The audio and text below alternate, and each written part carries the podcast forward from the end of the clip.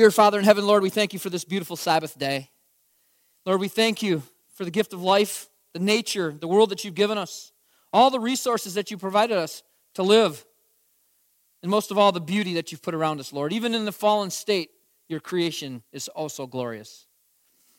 And Lord, we thank you now for the opportunity to come before you and worship. And we thank you for this church, this holy convocation, this gathering on your Sabbath day. And we ask you to please send your holy angels and your Holy Spirit to join us, to help us to understand your truths, to unfold your word once again. Show us the truths about prophets and whether the prophets will be given to us at the end of time. Lord, please be with us and keep us safe today. We ask this all in Jesus' precious name. Amen. Thursday night, we talked about God's end time church. We learned from the Bible that God had raised up a church or has raised up a church for the end of time. We learned that this church would follow the, follow the Bible and the Bible only. Amen? The church would follow the Lamb wherever he leads and would reject the traditions of men. We learned that this church would be a worldwide movement proclaiming God's three angels' message, that message of judgment and the soon coming of the Lord. The church would also restore God's law to its rightful place, prominence in its church. We learned that the Seventh day Adventist church is such a church, amen? Met all the tests, we covered it from the Bible. Revelation chapter 14 tells us that God has an end time message. We discovered Thursday night that if God has an end time message and he has an end time people, that end time people should be proclaiming that end time message. Amen? And in verse 6, Revelation 14 6, that message is described and it refers to it as the everlasting gospel. The good news of salvation by grace alone, through faith alone in Christ alone. The belief that He has paid the price for our sins and that we have access to heaven through His sacrifice. You see, God's church will proclaim the free gift of salvation through Jesus Christ, which is the everlasting gospel. What's contained in that everlasting gospel message? Remember that judgment warning. The t- Judgment has come. The hour of judgment has come.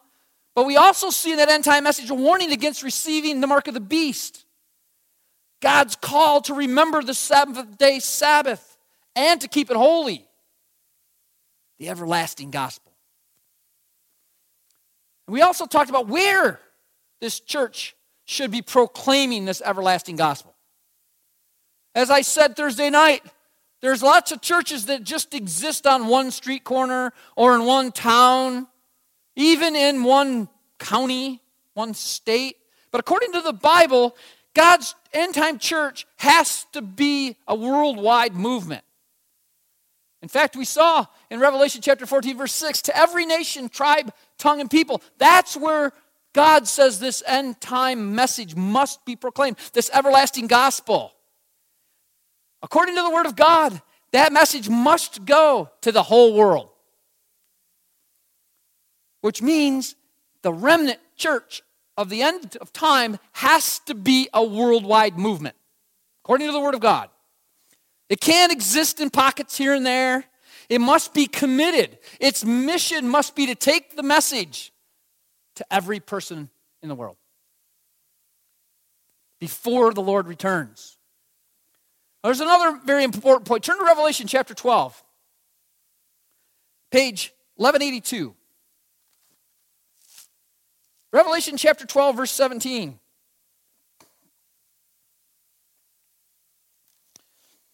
says, Then the dragon was enraged with the woman, and he went to make war with the rest of her offspring, who keep the commandments of God and have the testimony of Jesus. So the book of Revelation tells us that this remnant is going to keep the commandments of God. We just talked about that in our question and answer. And they will have the testimony of Jesus Christ. Now, we reviewed this on Thursday, but in case you weren't there, the Bible will tell us what is this testimony of Jesus Christ. As always, we let the Bible interpret itself. Amen? Turn to Revelation chapter 19, just to the right. Revelation chapter 19, verse 10. And I fell at his feet to worship him, but he said to me, See that you do not do that. I am your fellow servant and of your brethren who have the testimony of Jesus. Worship God, for the testimony of Jesus is the spirit of prophecy. What's the testimony of Jesus? Spirit of prophecy, according to the Bible. It's another way of saying the gift of prophecy. God's end time church will have the gift of prophecy. So the question is like somebody asked early in the series are there prophets now? Is the gift of prophecy even relevant today in God's church? When you look over the world today, men and women are searching for certainty, amen? Searching for truth. That's why you came to these meetings. I, I am sure God stirred you. You wanted to hear from the Bible. People are looking for assurance. There's an explosion of interest in psychic phenomena today. People are searching. They're seeking for answers outside of themselves. They're seeking to external sources. But the problem is, is that much of this search has led them down some very dangerous pathways. The reason that that's happened, though, is important. They want answers. Amen? There's nothing wrong with that. The Lord expects us to search for answers. They want answers outside of themselves. They have become confused, though, with all the outside stimulus. People want to find a way to touch the divine. They're seeking for some way to experience the supernatural. Turn to Matthew chapter 24. Matthew speaks to this very phenomenon. Actually, it's Jesus in, in the book of Matthew. Jesus is going to tell us, he's going to say, Yeah, I know that this phenomenon is going to happen. People are going to seek for answers. Matthew chapter 24, verse 24. Jesus is actually going to warn us against a counterfeit in his church. Page 960. Matthew 24, verse 24. For false Christ and false prophets will rise and show great signs and wonders to deceive, if possible, even the elect. The Bible says that there will be false prophets, false Christs. And it goes so far as to say they're going to show great signs and wonders. You wouldn't be deceived if there weren't, right? Or less likely to be deceived. These signs are going to claim, these people, these prophets, so called Christs, are going to claim that they can put you in touch with the divine. They're actually going to claim to be the divine, some of them. They will claim that they can give you supernatural answers. But the Bible tells us they're false. False Christs and false prophets. Jesus goes on in his description. He says, Beware of false prophets who come to you in sheep's clothing. This is in Matthew chapter 7, verse 15.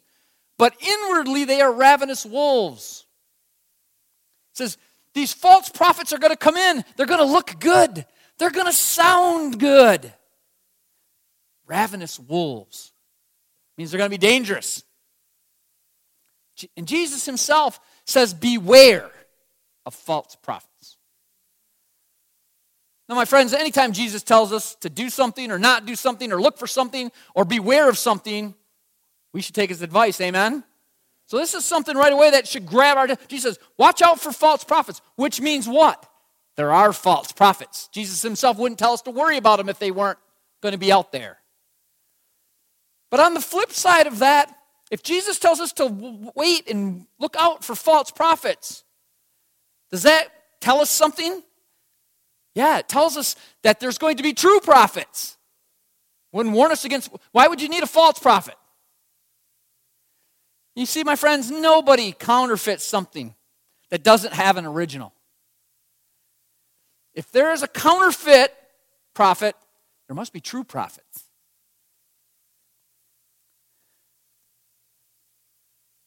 Meeting number 23. I told you I'd get it in in every meeting. The theme We have chosen this theme for a reason. If it's in the Bible, I believe it. If it disagrees with the Bible, it's not for me. We do not want to be deceived. Amen? And when people put forward ideas that contradict the Bible, right away we should know they're false. Right? Sounds good, but we kind of run into trouble on that one, don't we? Well, isn't there some gray area there, Dan? Wasn't that Bible written at, just for a time? It's not what the Bible tells us.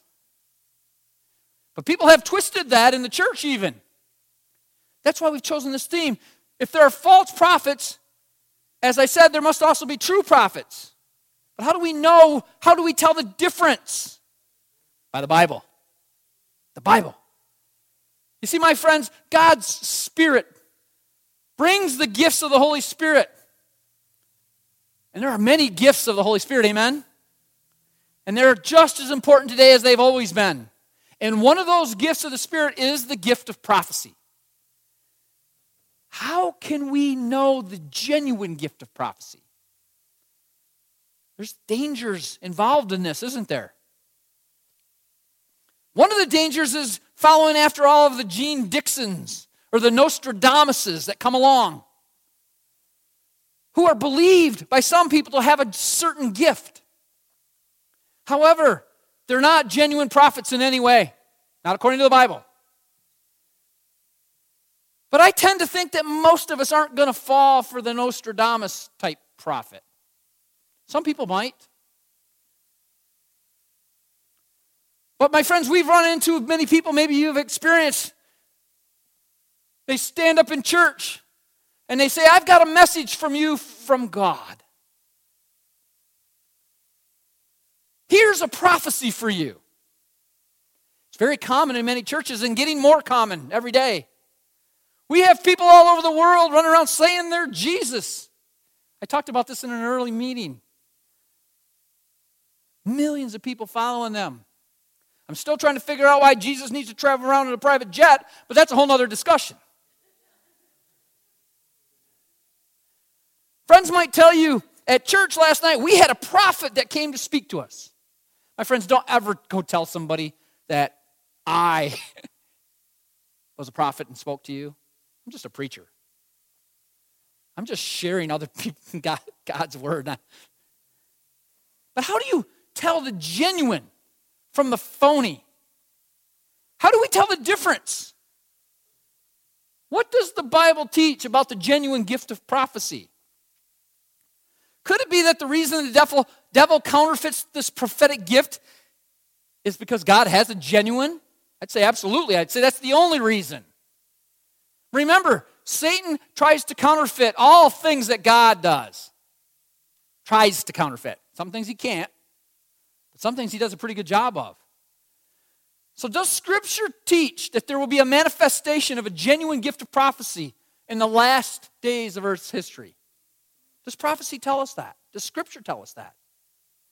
Or does Scripture teach, as many complain or claim, that the gift of prophecy ceased at the end of the Bible writer's time? I've had many people tell me the last prophet was John. Once he done writing the book of Revelation, prophecy was done. Anybody ever heard that? A few of you. So, do we not have prophets at the end of time, or do we? Should the church today expect spiritual gifts to be operative in the church at the end of time? And if so, how in the world do we tell the difference between the true and the counterfeit? Turn to Ephesians chapter 4, page 1126.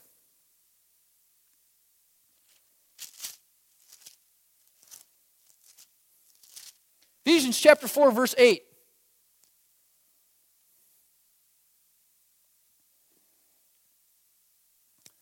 Therefore, he says, when he ascended on high, he led captivity captive and gave gifts to men. So when Jesus ascended on high, he led captive, captive, or captivity captive, and he gave what to men? Gifts. He gave gifts to men. Now, my friends, if Jesus gave us gifts, you want in on those? I do. I want whatever he's offering. What were the spiritual gifts that only Christ himself could give? As I said, whatever that gift is, I indeed want it. In fact, Ephesians chapter 4 continues in describing them in verse 11 and 12. Therefore, he says, When he has ascended on high, he led captivity captive and gave gifts to men. And here's where the gift of, that he lists in Ephesians. He lists five specific gifts that he would put in the church. Some apostles, some prophets, some evangelists, some pastors, and some teachers. Jesus tells us some would be teachers.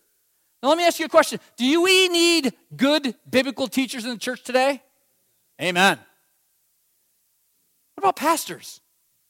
Do we need good pastors that preach God's word faithfully? Absolutely.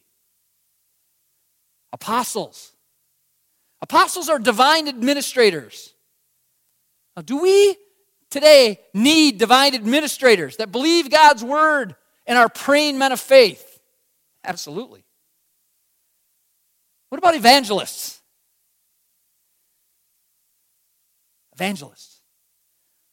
Those who can preach God's word and see people come to Christ and help them to understand God's word. We need those? Absolutely. What about this gift of prophecy? Prophets. Is this a gift that God will restore in His church at the end of time? Or how long would these gifts remain in the church? What would they be used for? What's the purpose of these gifts? The Apostle Paul continues for the equipping of the saints for the work of ministry, for the edifying of the body of Christ. That's the purpose of those gifts. The work of ministry. Not to sit in church and just absorb it and suck it up for yourself. Um, well, I'm preaching that myself here too. Paul says, no, no. These gifts are given to the church to equip the saints to do ministry, go to work, to teach, to empower. So God is going to put spiritual gifts in His church, and those gifts are going to include the gift of prophecy. He will bless His church with visions and dreams. In fact, this is what Scripture says. Jesus gave these gifts to the church to strengthen it, to accomplish its mission of proclaiming the gospel to the world. As I said, He didn't give it to the church so we could just enclose ourselves and have a nice little club. He gave us this to spread the everlasting gospel to the whole world. In fact, you will find that the churches that are doing that he pours out more of those gifts. He gives them more. He pours out blessings upon them. It's not that he loves them more, but they're doing what he's asked them to do. I'm going to keep empowering it. Those churches that aren't, he's got to drag them along. He's got to speak to their hearts. It's a little bit slower process. My friends, the church needs these gifts to challenge the enemy head on. It's spiritual warfare. How long would these gifts remain in the church? Back to my point when some people say, well, yeah, the church had the spirit of prophecy, but it ended at John. Would they be taken away? What does the Bible say? Back in Ephesians chapter 4, this time verse 13, till we all come to the unity of the faith and the knowledge of the Son of God, to a perfect man, to the measure of the stature of the fullness of Christ. So, are we all there? Don't need the gifts anymore? Please. Spiritual gifts would be in the church to bring that church to spiritual maturity, to bring it to the full knowledge of Jesus until that day that Christ would come again. Amen? Why? Paul continues that we should no longer be children, tossed to and fro and carried about within, with every wind of doctrine. Jesus is telling us that he is giving his church these gifts so they can know who he is, discern between the true Christ centered faith versus the deceptions that Satan has brought into the church and the traditions of men. That's why we got these gifts. That's why the church has been empowered with them. So, Jesus, when he ascended to heaven, he said to the earthly church, I'm going to give you gifts. And I'm going to place my gifts in the church. In the church. And one of those gifts will be the gift of prophecy. Turn to 1 Corinthians chapter 1, page 1099. 1 Corinthians chapter 1 verse 7. 1 Corinthians chapter 1 verse 7, the apostle Paul. So that you come short in no gift, eagerly waiting for the revelation of our Lord Jesus Christ. The Bible says that the church waiting for the coming of Christ would come behind in no gift. End time church. God will give all the gifts. The Bible says that that church would come behind in no gift. So, my friends, if you are looking for truth, if you're looking for God's true people on earth, if you're looking for the body of Christ on earth, we need to find a church that is eagerly waiting for the second coming of Christ. Amen? So it must be an Adventist church. Oh, wait a minute, Dan. It doesn't it has to have that name on the sign? Adventist means looking forward to the soon coming of our Lord. Amen? If you're eagerly waiting for the coming of Christ, you're an Adventist. A church that longs to see Jesus come.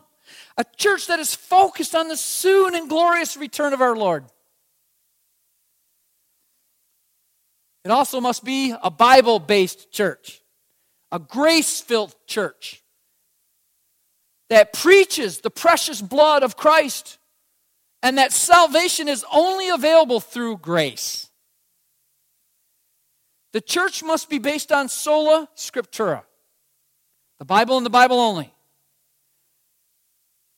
It must preach salvation by faith in the grace of God. Amen. We need to find a church that leads to obedience of the commandments, which is also a Sabbath keeping church. This church must be law abiding, which includes the Sabbath. Amen? Again, we spent a bunch of time in the question on that.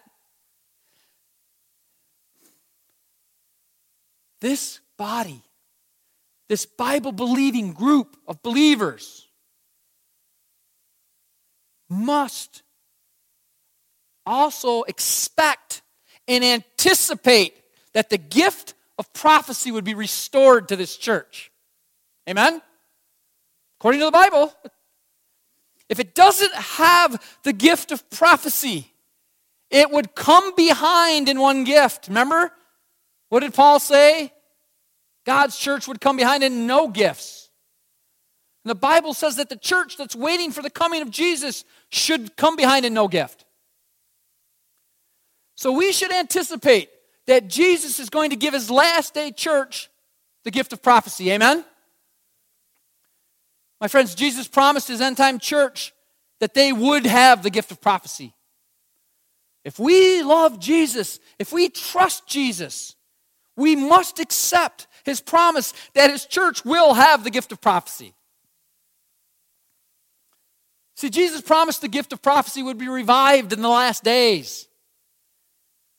Maybe that's the reason why in our world today we are seeing an explosion of interest and astrology and occult. Remember, Satan knows the Word of God and he knows prophecy better than any of us.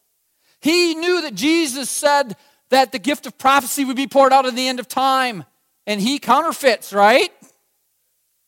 He said, when this starts to happen, I need to offer a, comp- a competing view, deception, competition.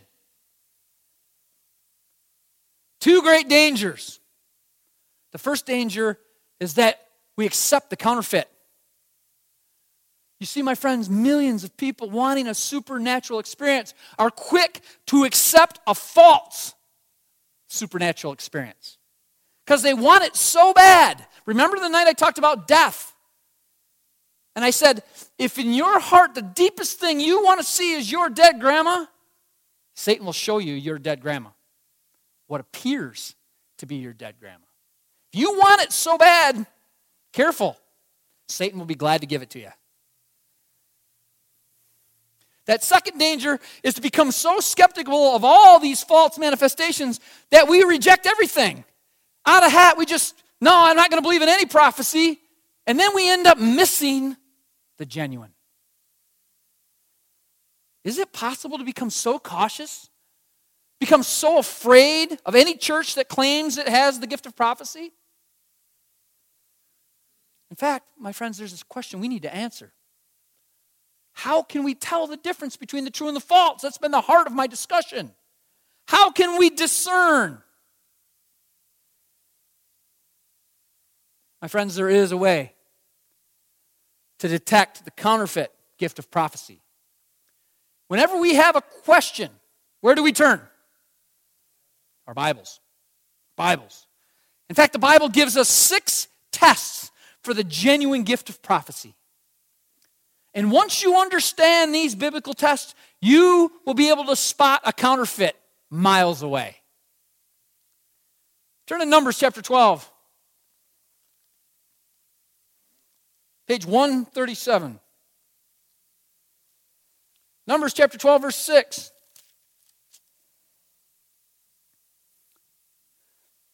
Numbers chapter 12, verse 6. Then he said, Hear now my words. If there is a prophet among you, I, the Lord, make myself known to him in a vision. I speak to him in a dream. So God uses two ways to communicate with biblical prophets according to God Himself. First, an angel will bring them a vision or a dream. While that prophet sleeps, God might send him or her a dream, and they see or hear a message from God. Or the prophet may be awake and see a vision.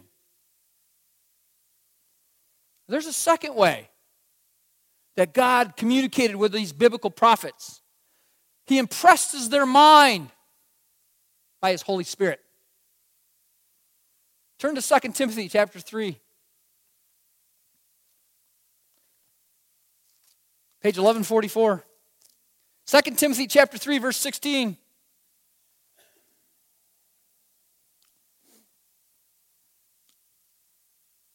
All scripture is given by inspiration of God. Where does scripture come from? God and God alone. How much of the scripture? All. Which means men who were moved by God wrote down what God wanted them to write down. Everybody clear on that? Remember, we talked about it in a question last week. Well, isn't this a book that man wrote down? Well, yeah, they wrote it down, but it was inspired by God. He impressed the message to them. Turn to 2 Peter chapter 1. Page 1166. 2 Peter chapter 1 verse 21.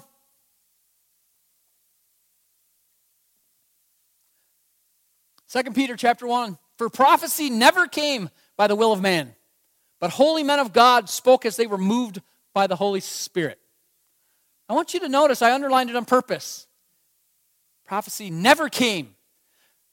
Anybody that says, I went out and I forced a, pro- uh, a vision on myself. people say, you'll hear prophets, people that claim to be prophets say that. says, and the Bible says you can't do that. It's not by the will of man. God will move in His time with His message through whoever He chooses to move through. My friends, this is an absolute word, and it means that true prophecy only comes from God. So there's two ways a vision or a dream, or God impresses the mind with the Holy Spirit, and the prophet begins to write out that impression. Here's one that I had a question about out in the foyer after one night. Not all of God's prophets are Bible writers. Agabus was called a prophet in the book of Acts. Is there a book of Agabus? No. John the Baptist was the most famous prophet in the New Testament. Amen? No book in the Bible written by him. Does it make them less of a prophet? No. What's the difference between Bible writers and these other true prophets? Well, first of all, they're both inspired by God. The prophets whose writings are included in the Bible have a message that is eternal in time and universal in scope. That's why they were put in the Bible by God. It was a, a message that would apply to all people. As I said, I had a question about this topic previously. True prophets whose writings are not in the Bible have a message from God for the church at that particular point of time. Still from God, but it's a directed message to that point of time. Here's one. Were there women prophets? Absolutely. In the Old Testament, Deborah was a prophetess. Huldah was a prophetess. And in the New Testament, we read about the seven daughters of Philip, who were all prophetesses. So, what are the tests? I mentioned six of them, didn't I? How do we tell the true from the false? As I said, God gives us six tests in His Word. If He wants us to know that a prophet is from Him, would we expect Him to give us the ability to tell if they're from Him? Absolutely.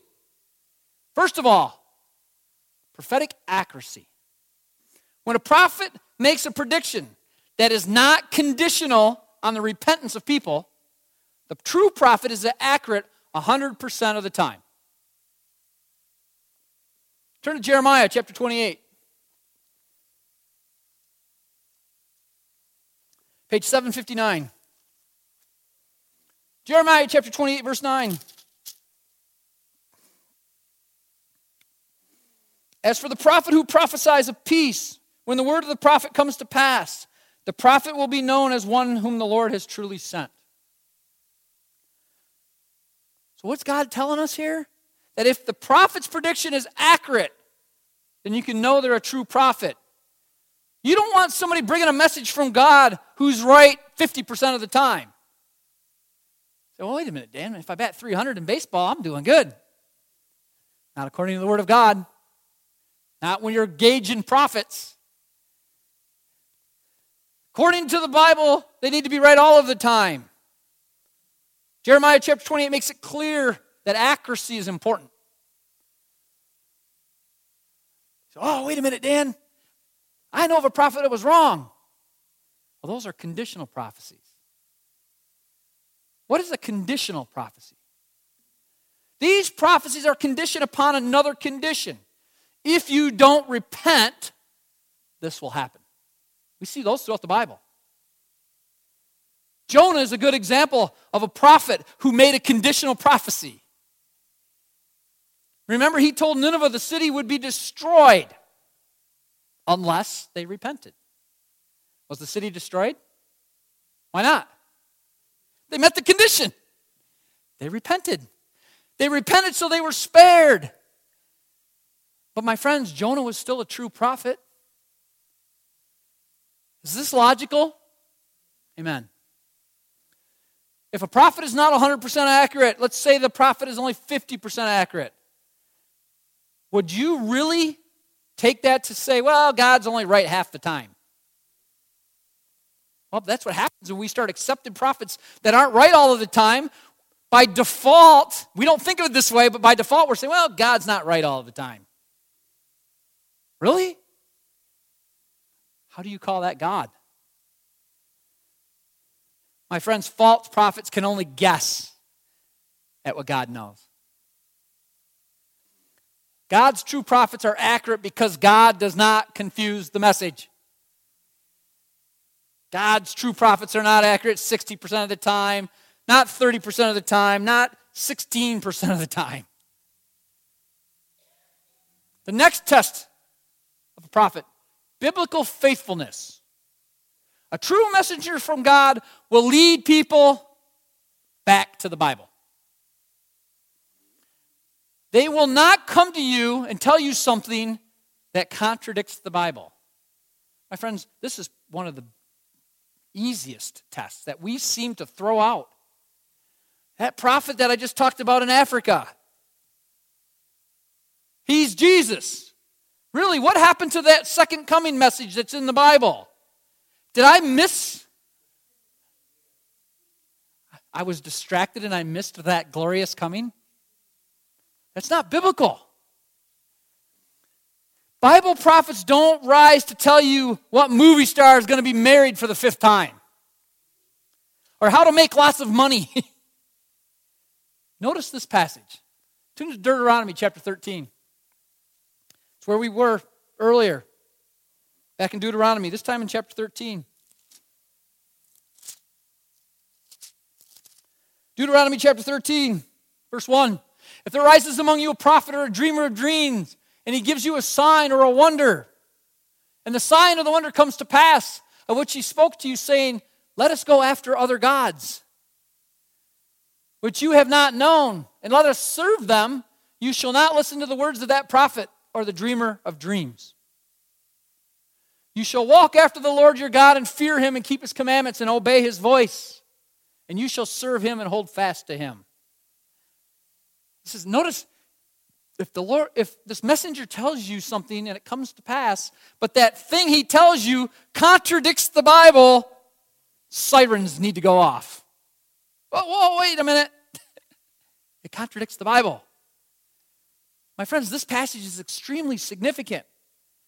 Most people think that if a prophet makes a prediction and it comes true, that they must automatically be a spokesman, spokesperson for God. It's not what the Bible says. The text says if the so called prophet is not leading a person to the Word of God to be faithful to Scripture, they are blatantly false. In fact, run from them because they're going to deceive you. There's an old saying if you play with fire, you're going to get burned. You see, a true prophet of God is not lifting themselves up. They're not in it to get rich. They're not talking about Hollywood or Wall Street. They should be about drawing people to Jesus Christ. And if someone bringing a message from God will uphold the law of God, that should be a true prophet too, right? If, uh, if they're bringing you a message and it doesn't uphold the, the law of God, again, it contradicts the Bible. A prophet's message must be in harmony with the Word of God. Turn to Isaiah chapter 8, page 661. Isaiah chapter 8, verse 20.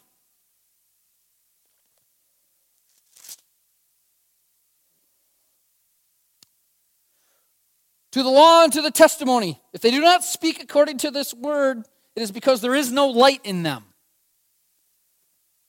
My friends, you can't have somebody as God's mouthpiece turn around and say, you don't have to obey God's law. I see some people smirking. That goes on from far too many pulpits in the Christian church today. Someone cannot represent God on one hand and stab God in the back on the other. Anyone with a genuine gift of prophecy will uphold the law of God. Period. If I were to tell you that you could break the laws of the land, when you leave here, speed, run all the stop signs and all the red lights, would you believe me? no. But every single day, there are Christian ministers who tell their congregations that God's law doesn't matter anymore. And we buy that.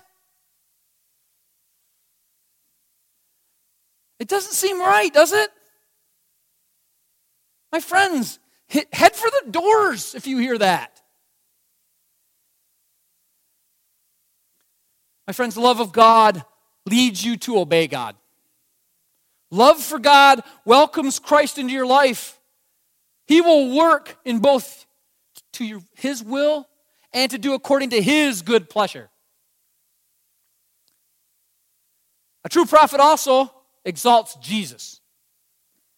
In fact, the genuine gift of prophecy exalts Jesus Christ. Amen? It's His gift. Let's look at a clear passage of Scripture. Turn to John, or I'm sorry, 1 John chapter 4. Page 1170. 1 John chapter 4, verse 1 and 2.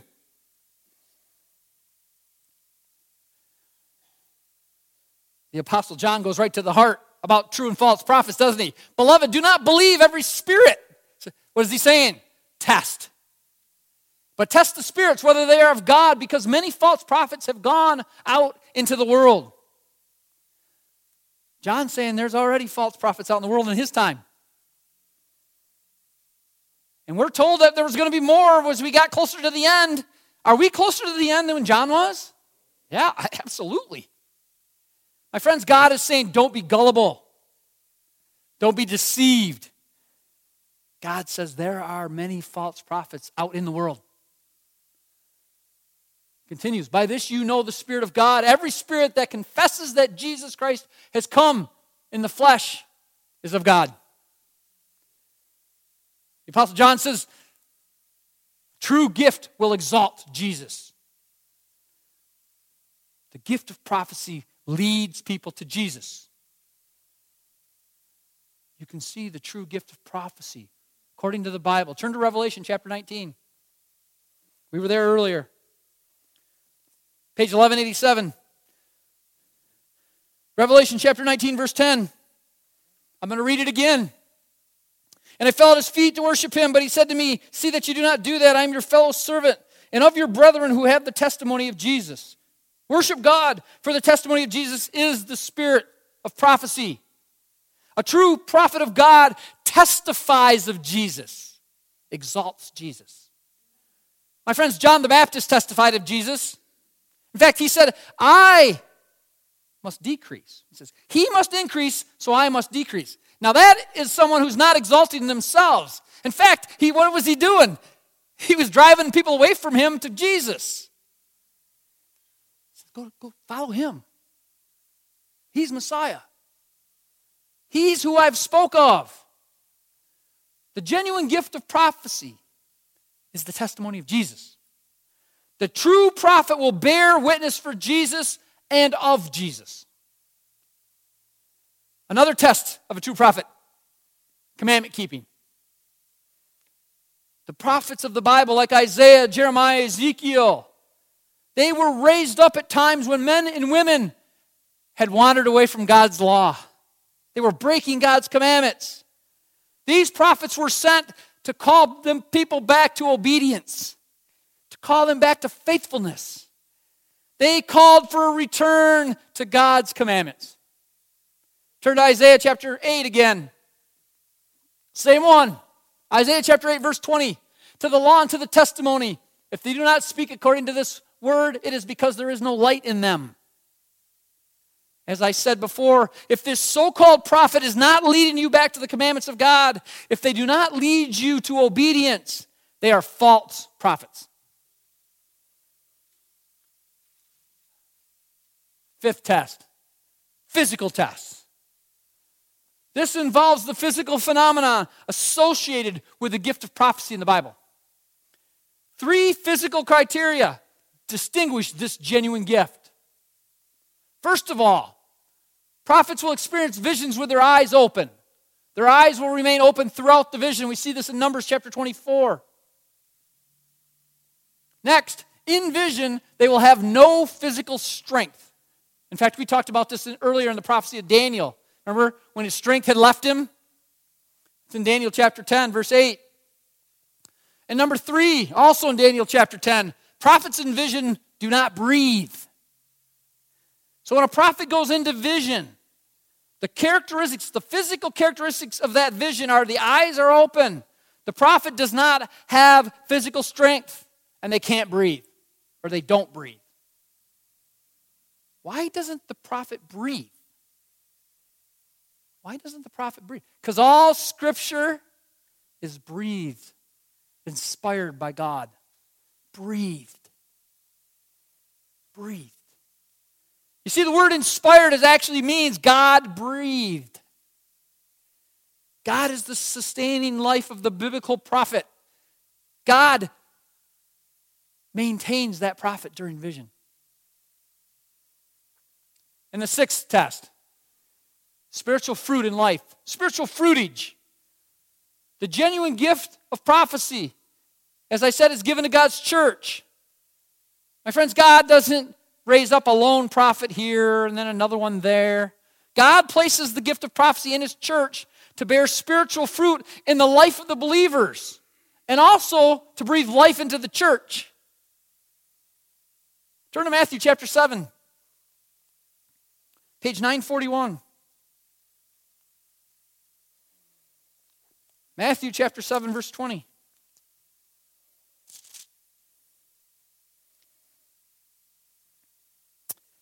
Jesus himself, therefore by their fruits you will know them. Jesus says, You'll know, you'll see, you'll know who they really are by their fruits. If God has a church on earth today, and if God raises up a Christ centered, cross preaching, grace filled, Bible believing, Sabbath keeping, Seventh day Adventist people, and if God does that, would He restore to that group prophetic visions and dreams? According to His word, He would, right? All gifts. The gift of prophecy does not take the place of the Bible, it exalts it. This is very important. Prophetic visions and dreams that are accurate, prophetic visions and dreams that take you back to the Bible, prophetic visions and dreams that exalt Jesus, prophetic visions and dreams that meet the physical tests and also have spiritual fruitage. Let's see what God says about his last day church in Revelation's message to those end time people. Revelation chapter 12, verse 17, I read it earlier. And the dragon was enraged with the woman, and he went to make war with the rest of her offspring, who keep the commandments of God and have the testimony of Jesus Christ. You see, my friends, this verse is part of a brief history of the church before Christ's time to the time of the end. Chapter 12 predicts that the church would be persecuted during a 1,260 year period, and that the church would then flourish again at the end of time. And then verse 17 identifies those two characteristics of God's last day people. Remember, they keep the commandments of God and they have the testimony of Jesus. John plainly tells us the testimony of Jesus is the spirit of prophecy. So, according to the Word of God, God's last day people, His last divine movement on earth, God's Bible believing, Christ centered, Sabbath keeping people must have the gift of prophecy. The gift of prophecy is placed in the church. In fact, let's see what Paul says in Corinthians. Turn to 1 Corinthians chapter 12.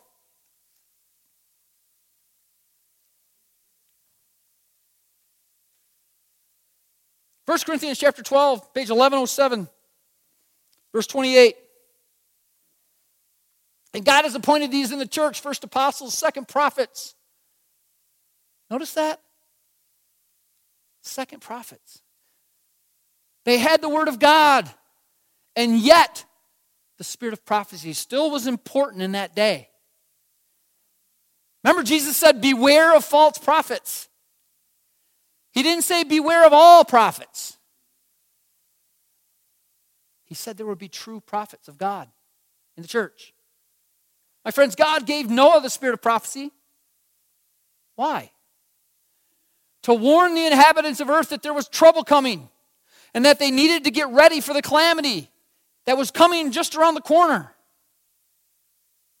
God raised another prophet named John the Baptist. Why? because God was getting ready to send something. Not a flood this time, but he was ready to send his own son, the Messiah. And God wanted people to be ready for that great event. He wanted them to be ready for the glorious appearing of Messiah. You see, my friends, when God is preparing to do something big, God sends the gift of prophecy, sends a message, a messenger. He wants to guide his people. He wants to draw his people to him. He wants to lead his people in true worship, especially when he has something important coming.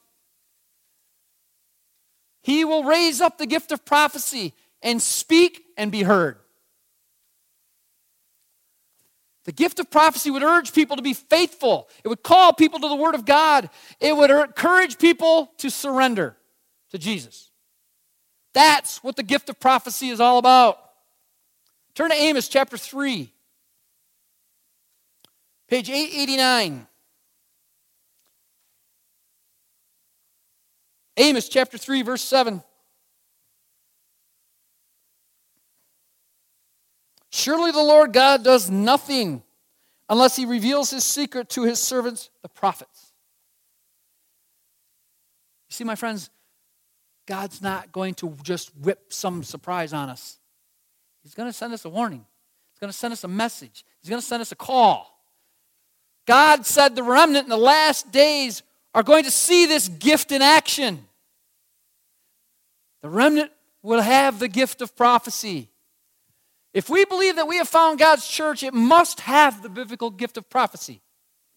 If it does not, it can't possibly be the true church. Because the Bible predicts the true church will have this gift. The Bible teaches that Jesus himself would bless his last day church with the gift of prophecy. My friends, God has a Christ centered, Bible based, Sabbath keeping Adventist church on earth today. And here's the question Has God blessed the Seventh day Adventist church with the gift of prophecy? Because if He hasn't, then we need to keep looking for the bride of Christ as described in Revelation chapter 12. Amen? The church would be behind in no gift. This church would be faithful to his word. God himself will place the gift of prophecy in his last day, Sabbath keeping Adventist people. Well, my friends, God took a young woman, the weakest of the weak, with only a third grade education, and he blessed her with prophetic visions and dreams. You see, this young woman was very sickly, but her mind and heart were open to God. Seventh day Adventists believe that God gave her the gift of prophecy. Her name was Ellen Gould White. You'll hear referred to as Ellen G. White. God gave her more than 2,000 prophetic visions and dreams. She wrote over 50 books. She lectured to thousands on three continents. The last days of Ellen White's life were spent in California. When George Wharton James was writing the history of that state, when he was writing the history of California in his book called California, the Romantic and the Beautiful, he commented on this simple, humble, godly, spiritual woman on page 319. Quote, this remarkable woman, though almost entirely self educated, has written and published more books in more languages, which circulate to the greater extent than any other woman in history. Now, my friends, this is quite remarkable for a woman who was sick in her early years, in her youth. Quite amazing for anyone with only a third grade education. I know there are many people, some of you maybe have a question about the gift of prophecy. Does the gift of prophecy replace the Bible? For example, do Seventh day Adventists accept the writings of Ellen White on par with the Bible? You will hear that if you go out into the world. Are you guys follow this woman over the Bible. My friends, Seventh day Adventists believe in the Bible and in the Bible as the only source of every Bible doctrine. Every teaching of the Adventist church comes directly out of the Bible. Now, here's a little tidbit for you if you haven't gathered it in 23 messages. We also believe in every part of the Bible, not the parts that we like and don't like. Remember that discussion? We don't drop the portions of the Bible that God says will restore prophetic visions to the church. We believe that God will restore the gift of prophecy in his end time church because the Bible says it. Not because we want a prophet, because God said he would. Even when that prophetic message may rebuke us for some cherished sin. My friends, the only thing an honest hearted man or woman can do before dismissing someone who claims to have the gift of prophecy is to examine the individual's claims. Test them with the Bible. Let's apply these biblical tests of a true prophet to Ellen White. If this person meets the biblical test of as a messenger of the Lord, we should accept them as a genuine voice of God. Amen? If they do not, rule them out. Don't follow. How does Ellen White line up to these six tests? What about accuracy? What areas did Ellen White write in, and were those areas accurate? One of the su- subjects that she wrote extensively on was health. Back in the 1800s, where she lived and wrote, people had no idea that sugar and fat contributed to heart, coronary heart disease.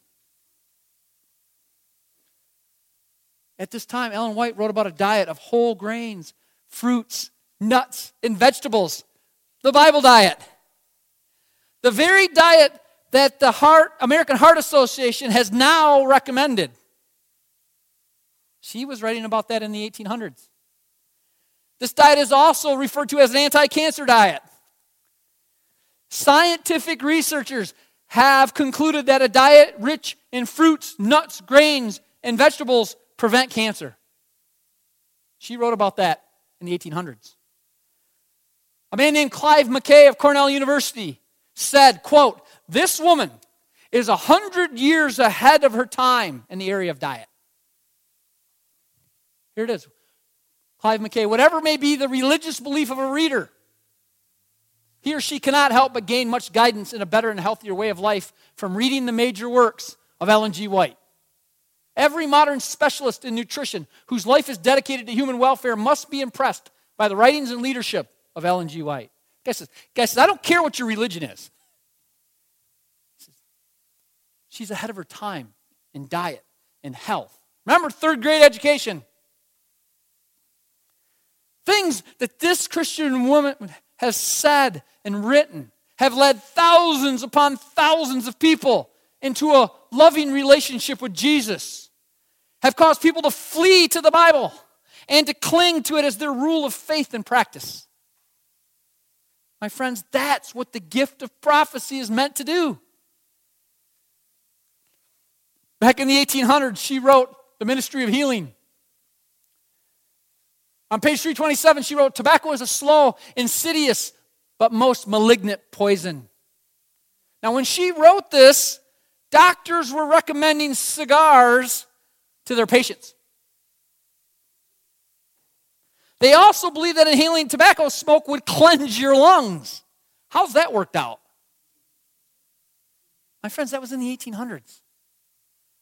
Ellen White wrote that tobacco was a malignant poison long before any scientific evidence even suggested it. And today, though, we know that smoking causes cancer and a host of other diseases. In fact, no researcher today would ever argue with what Mrs. White wrote or said on this subject. What about biblical faithfulness? What did she herself say? My friends, if you want to evaluate someone's writings, go to their writings. You don't go to what someone else said about somebody else's writings. You don't go and say, What did she say about this? You go to see what she said or what she wrote. You don't go to some web page written by critics who have prejudged their conclusions, without even ever reading someone's writings. My friends, I don't want anybody criticizing me on something I've said third hand. She wrote in the book, The Great Controversy, page 204. In our time, there was a wide departure from their doctrines and precepts, and there is need of a return to the great Protestant principle the Bible and the Bible only as the rule of faith and duty. My friends, can you agree with that statement today? Amen. She said, We need to return to the Bible. The true gift of prophecy leads people back to the Bible. My friends, Seventh day Adventists do not believe in any way that Ellen White's writings take the place of the Bible. They do not believe that her writings are another Bible. You'll hear that one sometimes. They do believe that God graciously gave the church the gift of the Holy Spirit in vision and in dreams to guide God's people in the end of time. In fact, Ellen White herself wrote, Test everything I have ever written with the Bible. If it disagrees with the Bible, do not follow me. She said the Bible and the Bible only. The true gift of Bible or of spirit of prophecy exalts Jesus Christ. Did Ellen White exalt Jesus Christ? Well, let's see what she herself said in a book called Gospel Workers, page 160. She says, Lift up Jesus, you that teach the people. Lift him up in sermon, in song, and in prayer. Let all your powers be directed to pointing souls, confused, bewildered, lost, to the Lamb of God. In fact, Mrs. White wrote, every sermon ever preached should be wrapped in the gospel of Jesus. She said, if you don't have the gospel of Jesus in your sermon, it wasn't a very good sermon. Ellen White's writings are full of emphasis on Jesus Christ. She points out again and again that we are saved through the grace of Jesus Christ. She wrote a book called The Desire of Ages on the life of Jesus Christ. In fact, it's regarded as the most complete book on the life of Jesus Christ ever written. And you can have a copy when you leave today. She wrote Christ Object Lessons on the parables of Christ. She wrote a book called Thoughts on the Mount of Blessing, which focused on the teachings of Christ on the Mount. She wrote Steps to Christ on how to get to know Jesus, how to have a personal relationship with Jesus. Again, we'll offer you a copy of that when you leave. Who has heard the saying that the proof of the pudding is in the eating? My friends, rather than read the critics, get the book Desire of Ages, prayerfully read it, and tell me if the Spirit doesn't speak to your heart. The Desire of Ages, as I said, is referred to as one of the single most complete books ever written on the life of Christ. Ellen White fulfills the biblical test. Her writings exalt Jesus as Lord and Savior. This brings us to the fourth test commandment keeping. At a time of rebellion, the biblical prophets will lead people back to commandment keeping. The prophets do not manufacture something that's not in the Bible. They do not contradict the prophets who came before them. Ellen White leads us back to obedience of God. She exalts the law of God and she points out the significance of the seventh day Sabbath. She urges people to study their Bibles. And as Jesus did, she said, if we love him, we will keep his commandments. The modern gift of prophecy meets the test of accuracy, it meets the test of faithfulness, it meets the test of exalting Jesus. It leads us back to commandment keeping. What about the physical tests? Remember, one of those physical tests is that prophets don't breathe in vision. There was a man named Dr. Drummond. He was a skeptic, he didn't buy it. He said, I cannot accept visions and dreams from any woman. I reject them. Obviously, he didn't read his Bible. He says, I know based on Daniel, the 10th chapter, that you are not supposed to breathe in vision. Says, So I'm going to examine her in vision. You can read online the medical account of Dr. Drummond. When he examined Ellen White in vision, he said, quote, she does not breathe. He says, this is an unusual phenomenon. And as of that day, Drummond himself became a believer in God's work through visions and dreams. During her vision, she didn't breathe and her eyes were wide open. What about spiritual fruitage? Would the church need the gift of prophecy today? Ellen White wrote a book called Education. And in it, she said that Seventh day Adventists, Bible believing Christians, should establish schools around the world so that Adventist young people could be educated in bringing the gospel to the world. What is spiritual fruitage? The largest Protestant educational system in the world.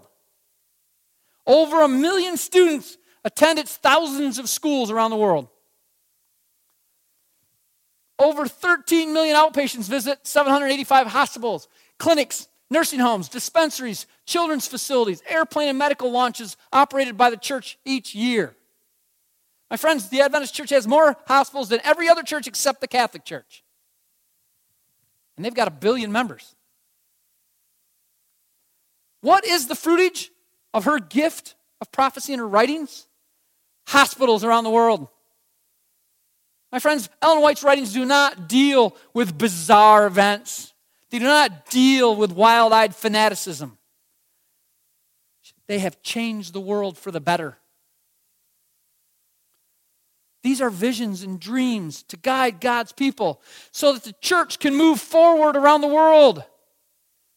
Seventh day Adventists today have a modern mission movement that spans the entire globe.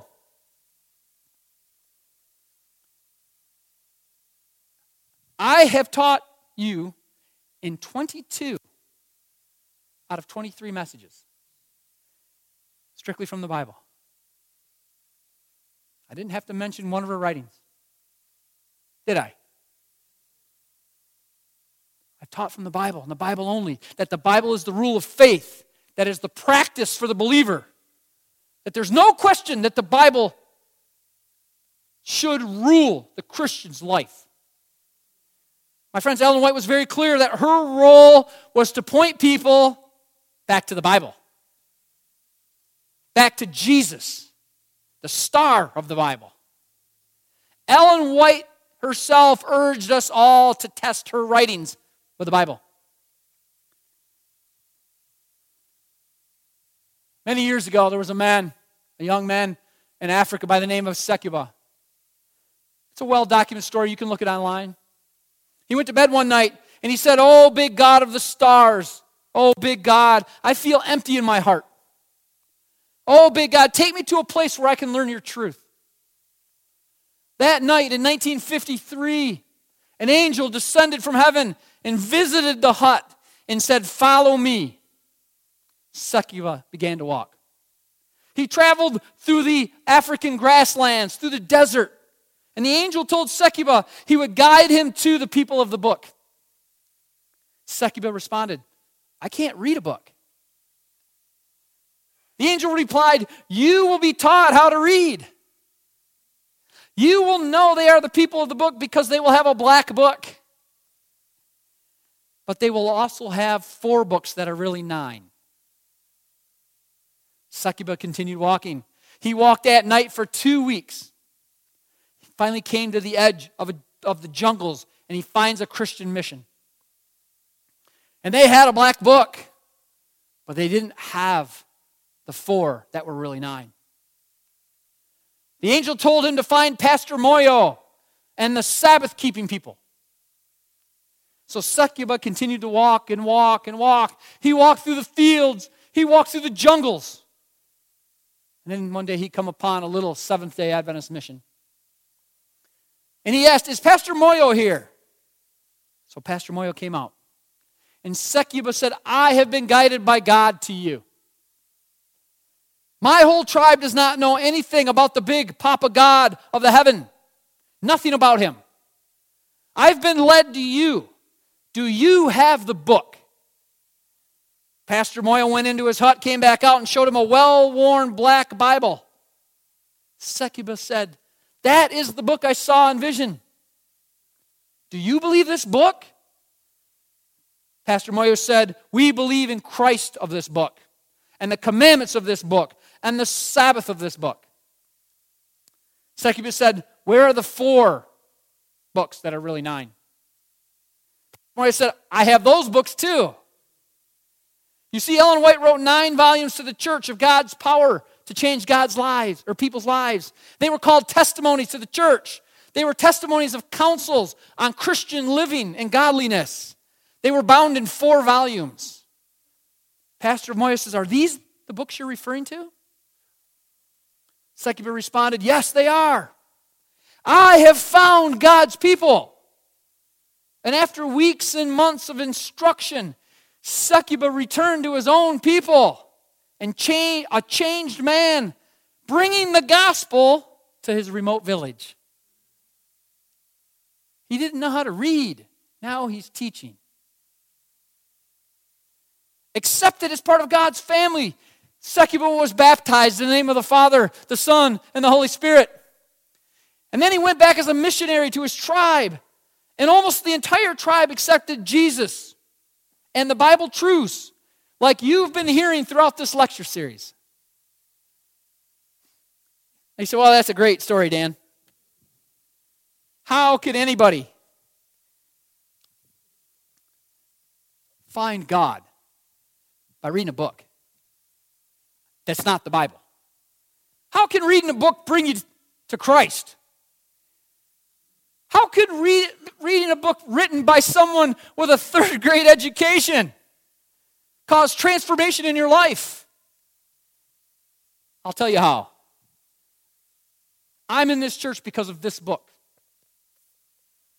This book called The Great Controversy. I was not, as I told you several nights, I was not raised a Seventh day Adventist. In fact, I'm a late comer compared to many. One night, I happened upon this book. And I read the book in one night. That's a whole other story. And it was so interesting. It touched my heart so much. I read it again the next night, cover to cover.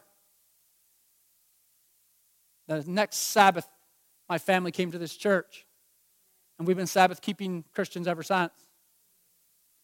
Say, how can one book bring somebody to the church? This one brought me to the church. But it brought me more to Christ.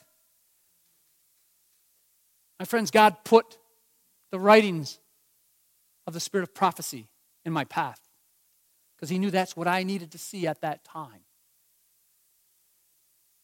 This book directed me to this book. I didn't get that book to replace this. It was a vehicle to come back to this book. It brought me to Christ. Ladies and gentlemen, when men and women are honest hearted, God will lead you. The Bible says that in the last days, God will have a special people. He promises to give his special people a special gift from Jesus called the Spirit of prophecy. Not to take the place of the Bible ever, not to have the authority of the Bible. Never. Not to take the place of Jesus Christ. Never. But as a special gift given by God to guide and direct His people to get to know Jesus better, to understand the Word of God better. Today, thousands of honest hearted people are saying, Lord, thank you for leading me to understand and know God's truth. Because God still leads in your heart today. You can say, Praise God that He still leads, that He's still calling, that He's still pouring out His gifts into His church. My friends, you can say to God today, Thank you, Jesus, for your guidance. Thank you for leading me to your people. Thank you for guiding my life. Thank you for leading me to a people of the book. Friends, please stand with me. We have been together now for 23 meetings. We have covered the Bible, prophecy, the law, the Sabbath, the mark of the beast, death, all of the difficult parts of the Bible that many, many, many preachers don't want to talk about. Or if they do, they talk about them really fast. We've spent entire sessions on difficult topics. I've answered your questions, all from the Bible. My friends, this is not about me. My job was to bring you to the Bible. Did we do that in 23 meetings? Amen. My job was to point you to Jesus, to listen to the Holy Spirit. You came to these meetings for a reason. And as I said many nights, it wasn't because of my ugly picture on a flyer, it was because Jesus wanted you to come here. As I said, and we proved, most of you never heard of me. That's the glory of the gospel. It doesn't need celebrity. It doesn't need celebrity. In fact, be nervous of celebrity. Truth is truth no matter who shares it with you. Trust the Bible. But I want you to give an honest chance on the spirit of prophecy. We're going to offer you some books. They don't cost anything. If you don't like them, throw them away or give them to somebody else.